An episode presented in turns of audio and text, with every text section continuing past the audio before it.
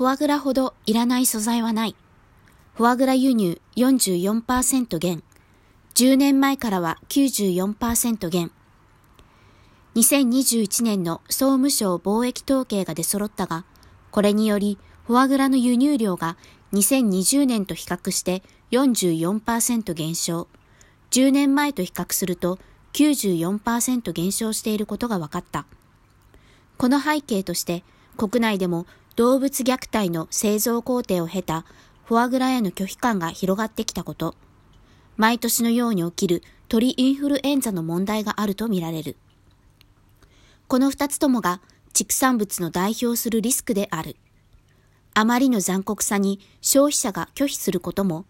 疾病が増え続けていることも企業リスクにつながるし、投資家にとってもそのような配慮をしない企業への投資はリスクになる。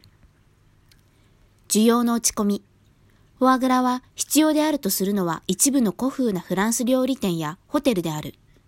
古い感覚の客層を持つこれらのレストランは、フォアグラを使いたくなくても、経営判断で使うという選択を継続している。倫理よりも自社利益を追求したいという考え方だ。また、珍味を安く取り入れることで、新たな層を取り込みたいと、あえてフォアグラを取り入れる単純に倫理観の低い企業もある。これまでも大手ファーストフードチェーンや寿司チェーンなどがこのようなことにトライしてきた。しかし、そのような取り組みは企業価値を高めてくれるわけでも、継続的な利益を生んでくれるわけでもない。需要も実際の販売量も右肩下がりなのだから。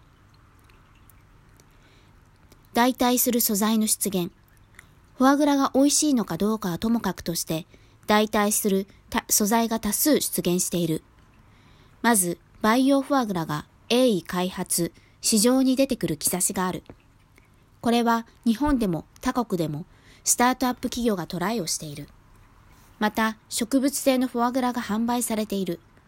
フォーグラというかつて賞を取ったものもあるし、その他にもいくつかの種類が売られているようだ。